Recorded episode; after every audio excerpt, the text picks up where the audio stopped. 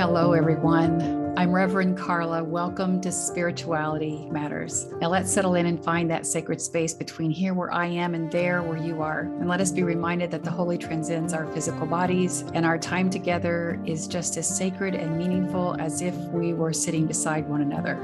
Okay, let's get started. The, today's podcast is entitled, Your Journey Starts Here. Your Spiritual Journey Starts Here. And I'd like to start this by saying, hello, you beautiful souls. It has been a minute. I took a break.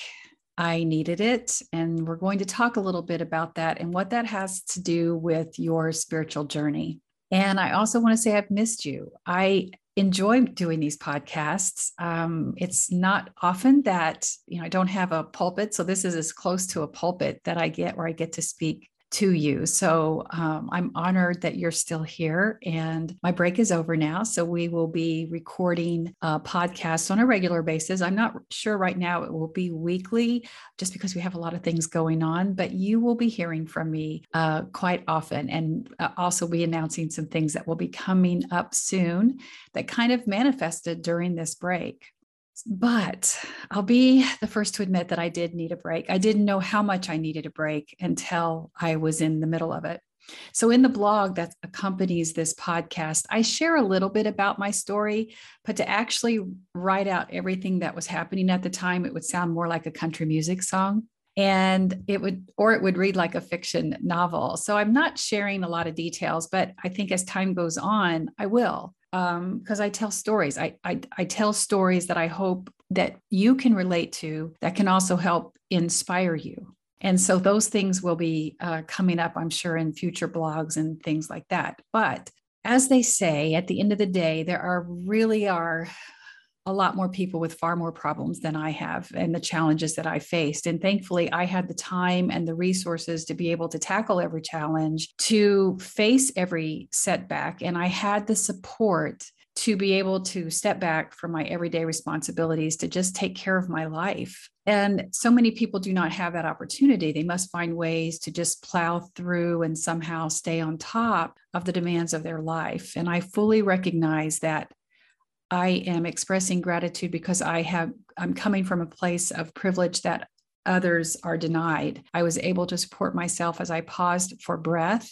and I just was focusing on the home fires and my own personal well-being. But I want to acknowledge that it was still hard for me to do that. And I'm finding my way back to you. And I'm so honored to do so. Now, during this time when I wasn't creating as much content, I would check in on social media, see what was going on there, and check in on my uh, messages and personal messages and things like that. But what I noticed was I am not the only one who was needing to take a, a break. A lot of my mutual creators were feeling the same as I did. And it might not be the same kind of personal challenges that said that they needed to take a step back, but they were just feeling it. Maybe it was just the summertime or, you know, whatever was going on, but also this, uh, what's going on in our, in our nation right now. I think that's causing a lot of stress. A lot of us are carrying a lot of worry and anxiety about what's going to happen. So it's causing some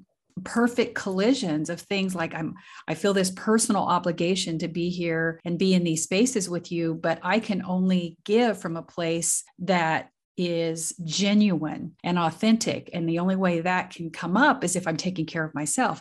And that seemed to be a theme that I was seeing from people over and over again. But what I noticed was, as I started to think about coming back, was I wasn't ready. I was not ready to be in a space where I was constantly feeling the responsibility to produce at the level of content that I was creating and the level of engagement that I was in, because something else felt like it was trying to arise. And I, I, the problem was I just didn't know what it was, but I've been doing this long enough to know to sit with this just a little while longer. But I mean, I'm, and so it created this paradox where I was feeling the pressure to come back and to return to my schedule, but also needing to take a step back and stay there to figure out what was trying to rise. So this, this collision of inner knowing and waiting a bit longer just kept coming back and forth. Well, one day um, I was sitting in my favorite place on the on, on our screened-in porch. My husband comes out and I'm trying to explain this to him. And he said, you know, he said, I think you just need to trust this journey. Just trust whatever's happening right now. Just trust it. When are you just going to just take the time, continue to just pause here and just trust? And then I realized I hadn't. I had not trusted myself to know the very thing that I tell people to do all the time, which is just pause and pay attention to what it is I needed or what it is that needed uh, me to be calm enough to hear where I was going or where we were going with Numa Soul. That space, I often say, is where our soul meets divine wisdom or the holy. And the only way we can find that space is if we are quiet enough and patient enough and trusting enough to listen for it. But with the intensity of the schedule and the urgency of what's happening, I found myself with a death grip on the steering wheel of controlling my life. Everything had to be planned out. Every minute had to be scheduled. Everything I was going to do. So because I was, I'm so concerned about where things were going that I hadn't put myself as a priority to take care of myself. And was I taking the time to listen to make sure that my inner compass was pointing us to where we were going? And I think it all kind of collided beautifully and, and almost spectacularly where I said, I got to take a step back. And not recognizing the fact that I wasn't actually doing what I tell people to do all the time, who ask me about what it means to listen to that, that inner wisdom. And that inner wisdom doesn't come up from a place of ego. It comes from a place of sacredness. It comes from a place of presence, something that I can't completely explain, but I know when I'm in it. And you do too. And you know when you're not. And I needed time to find mine again. And you would think I would know how to do this. I do, but you would also think that I would know when I'm getting a little wobbly in it, but I had missed those cues because I have been so intensely working on the crisis that we, that faces us. And I'm not going to minimize how serious this is. And in future uh, podcasts and things that are coming up, we'll be talking more about this. Because uh, I don't want any of us to get so complacent that we think, oh, good, I'm going to vote in November and then it's all going to be okay. We're all going to just have this massive swell of voting and we're going to be okay. We're not. We're not. It's going to take years to fix what's going on with our Supreme Court. It's going to take years to fix what's wrong with our entire political system and not just throw talking points at it that we know that uh, the lobbying system that really keeps politicians working for the good of the whole is broken and, dare I say, corrupt. So politicians will go so far, but not all the way to protect the interests of the people that put them in office. Now, I know that there are, you know, Katie Porter and I think six others who will not take lobbyist money. Um, and I'll cite that in the show notes because that just kind of came up for me, but we don't need any politicians to be taking this money if we're do, if we're working for the good of the people. So that's just a side note, but I'm just, I'm just going to continue to be very honest with you about how serious this is. And we will be talking more about that, but back, back to me. Today is about me, but I also think it will inspire you because as I sat there listening to my husband's words floating in the air, that I just needed to trust, I realized that I had not trusted myself, that I wondered if I had, if I was really making an impact in people's lives. I wondered if I was just not entertaining folks with my Karen wigs and things like that. And not that necess- entertaining isn't necessarily bad because you can get really important messages around uh, using entertainment. And I think there's times when I do that, especially with those, those wigs. Everybody loves my wigs, but there's also a very important message in, in some of the things that I talk about. And I was at the point where I was starting to question myself, my ministry, my team, and my colleague calling. And that's came at a critical time where things inside the ministry are actually going in a really good way. Things are coming together so that we can launch some workshops and our teaching series and some plans that we have for the future. Now, all of a sudden, I'm feeling spiritually wobbly and lacking confidence. So where is all this coming from? Well, of course it's going to happen just about the time that you really have to believe in yourself. And what I had not done was use the very tools that got me to where I am today. I had set those aside and I took over, ego took over, thinking that I needed, I knew what needed to happen instead of pausing to say, okay, where are we? And how, what part of me needs continual work and what part of me is ready and fully present and fully enthusiastic for the things that are getting ready to happen. Instead, I was just trying to dive through, and it was time for me to pause and take time for intense spiritual reflection. So that's what happened. And what came for me too, as I was going through some of this reflection, was a, a quote from uh, Eckhart Tolle that says, whenever you become anxious or stressed, your outer purpose has taken over and you lost sight of your inner purpose. You have forgotten that your state of consciousness is primary. All else is secondary. Ooh, whenever you become anxious or stressed, your outer purpose has taken over and you have lost sight of your inner purpose. And that says it all for me, friends. And because of the stress and the worry about our future, have you forgotten your primary purpose? Have you forgotten that if we continue to work for the whole and are committed to elevating the human condition, that you very much are not only needed, but you are powerful and strong and can be a part of what we need to do to really change the world. We cannot do it alone. We must do it together in community.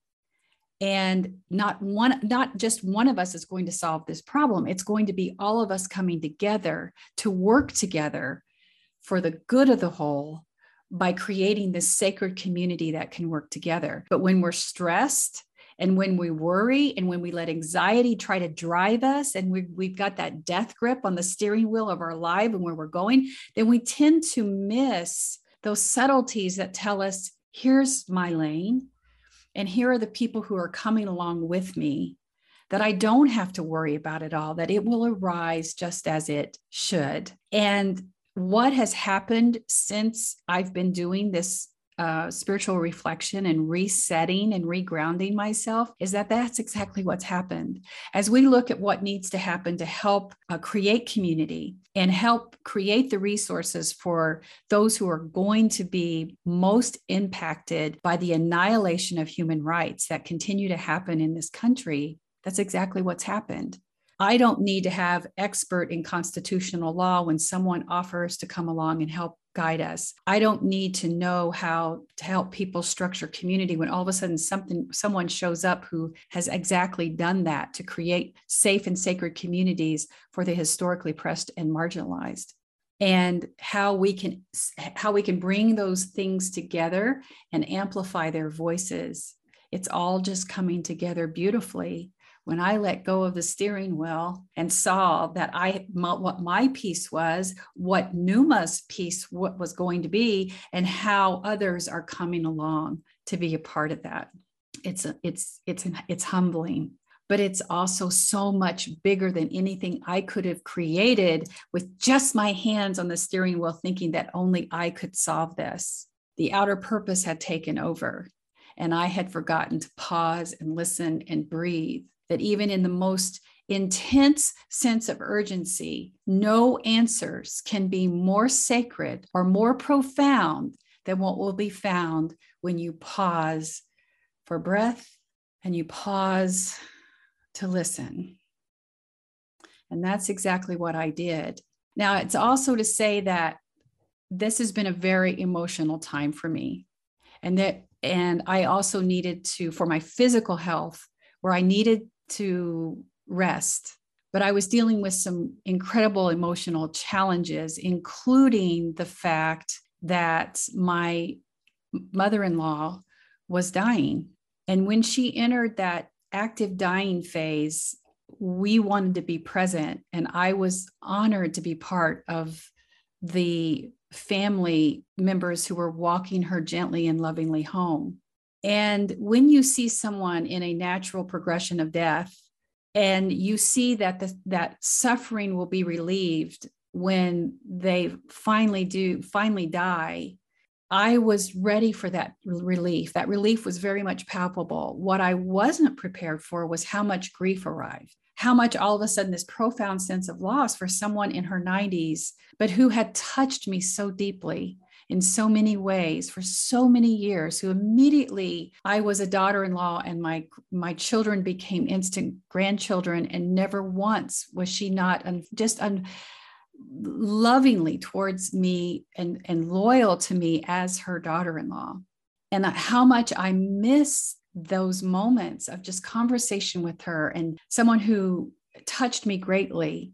I, wa- I, I was not prepared for that. So having that space to be able to grieve her has been very, very much something I needed, and so grateful that I had the space during this time, and something that's still very open. Uh, it arrived again yesterday morning as I was starting to plan for the next couple of weeks, where I would have put in my schedule the two or three days a week when I would have been in her presence, and then realizing it's no longer part of my calendar. And this profound sense of sadness that came over me again is this gap that was not only in my calendar, but was in my life, showed up again for this person who impacted me so much.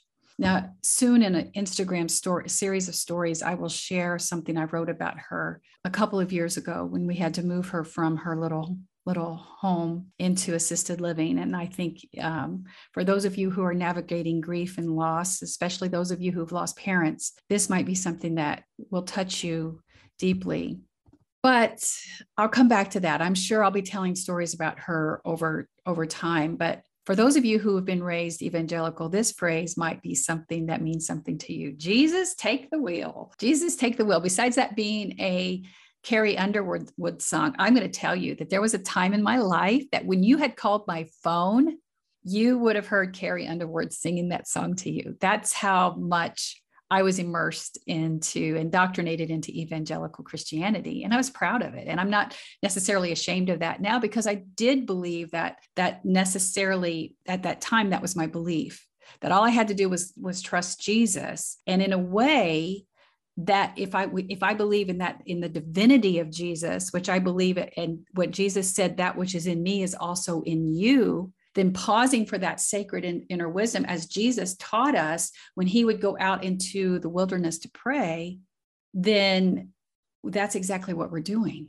We're connecting to the holy when we pause and breathe and listen. So whether you call it Jesus taking the wheel or letting divine intervention or wisdom, or the sacredness of this universal mystery that we call the holy, invite that into our lives, that's what we're doing. And I hadn't realized at the time how important that was for me until I heard my husband say to me, just trust. Carla, you just need to trust, because I had forgotten that that's what I needed to do. But let me tell you this, if you've listened to this entire podcast and you think I'm going to be able to tell you where I'm going from here or what I'm going to tell you to do, I'm going to tell you that, thank God, I do not have those answers. When I deconstructed from my evangelical Christianity, I let go of knowing what comes next, or the need to have the, the sacredness or spirituality in such a defined black and white line items for sure. And as a matter of fact, I often tell people I would run away as far as I can from people who tell you it's absolutely this way or it's no way. I don't believe that for a second. And anybody who tells you that is really reflecting back to you how ignorant they are in the realm of spirituality. Because if you can't look back through history to see that we are humans evolving, not only in our physical realm and in our intelligence, but in our spirituality, we become more aware of how we're interconnected with each other, with the earth, with the other beings, with the planetary, as we've, I think, recently just figured out there are trillions of galaxies out, out there. And yet we think that some people really want to assert that we've got it all figured out here. We don't. And I find that exhilarating. When people come up and say, I just don't know what to believe, I'm like, yes, because I don't either. Because it's not about trying to figure out what you believe. It's about just walking in this life. If we just made spirituality this simple, your one job is to elevate the human condition. Your spirituality is so interconnected to, to humanity as it is now, that if we stop, stop hyper-focusing on what's happening after we draw our last, last breath on this earthly plane, how much better life would be. Because I guarantee you, no matter how much we think or assume what happens after death, we are so wrong. It's going to be so much better and more glorious, because I do believe that we return to that from which we came, but I'm not completely certain what that is. But I do know this, that it that we are here for a time such as this, in this little, little, little tiny second, when it's all relative to the expansiveness of how long the earth has been here, this tiny millisecond that you and I are here, we have this opportunity to elevate the human condition. And if we can continue to intersect our spirituality with that, oh, dear ones, not only will it change your life and your perspective about who you invite into your personal circle of influence and how you look out to create community, it can truly impact other people's lives and make the, them better for them. And once you do that, then you realize that human rights is not pie. It's not like if you slice it up, someone's going to run out. It's not even something that you own. No one does. Any teaching that mandates that you are the keeper is not, I'm going to be bold to say this, is not of God. Our spirituality is interconnecting us to where the world is crying. That's where we're needed. Those are the intersections of where we belong. But focusing on what's going to happen over there distracts us from this pain here. And oftentimes, those kinds of cult-like teachings are intentionally taught that way, because if we can put blinders on to what's happening out here, we can control you. If you're hyper-focused on, oh, I just not need to get to heaven, and I'm not worried about what's happening here, then you're not paying attention to how your life is impacting someone else. And the last question I'm going to leave you with on this, or last statement, I should say, is this. Right now, I'm recording this while we are in the middle of family gathering in this in uh, at the at the beach, and it's been wonderful. And we've been coming here for years, except this time, I'm noticing something that I my heart just my heart just sings. I'm seeing same, same, same-sex couples who aren't afraid to be seen for who they are, holding hands, showing up. I'm seeing Black families and, and families of color here, here in the Deep South, celebrating who they are, not afraid to be impeded. But for a time where oh, the whole thing was just white, and finding opportunities to make them not only know that that is their right, but they are welcome here. But in order to do that, there's been a, a time here where I look up at one of the towers and there are very divisive racist flags flying that the residents at that time were refusing to remove after I reported them.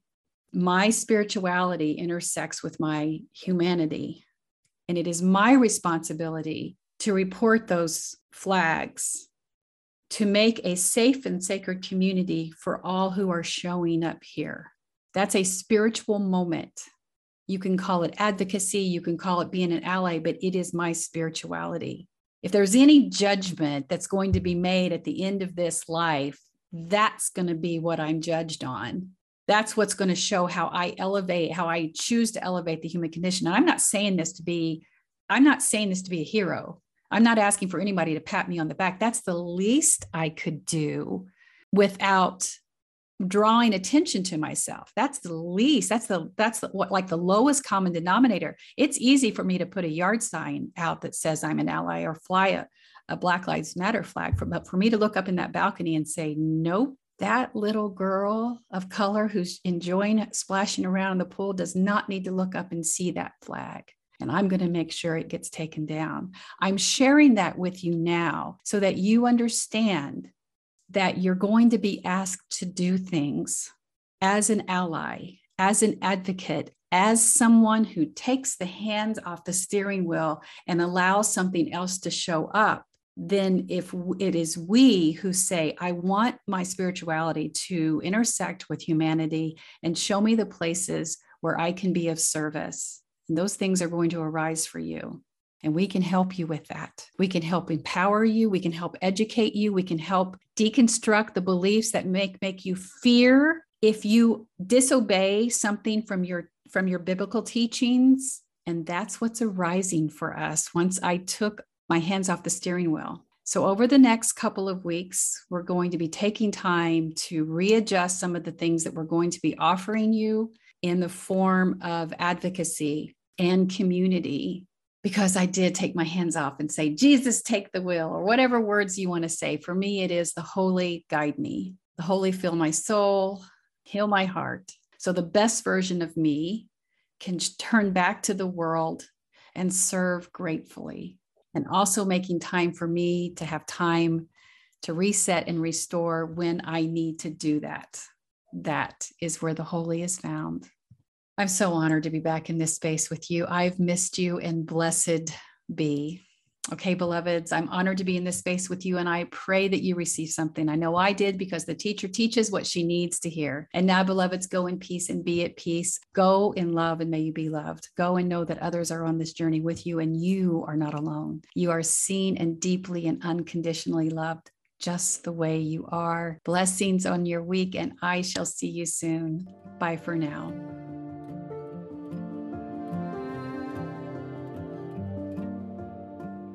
Thanks for listening. Be sure to like and subscribe to Spirituality Matters wherever you listen to podcasts. You can watch the uncut version of today's episode on YouTube. Be sure to like and subscribe to Rev Carla's channel for more videos. Submit questions for upcoming Q and A videos or topics of discussion to Spirituality Matters at Rev Carla dot com. As always, follow at RevCarla on Facebook, Instagram, TikTok, and Pinterest for more spirituality teachings. Bye for now.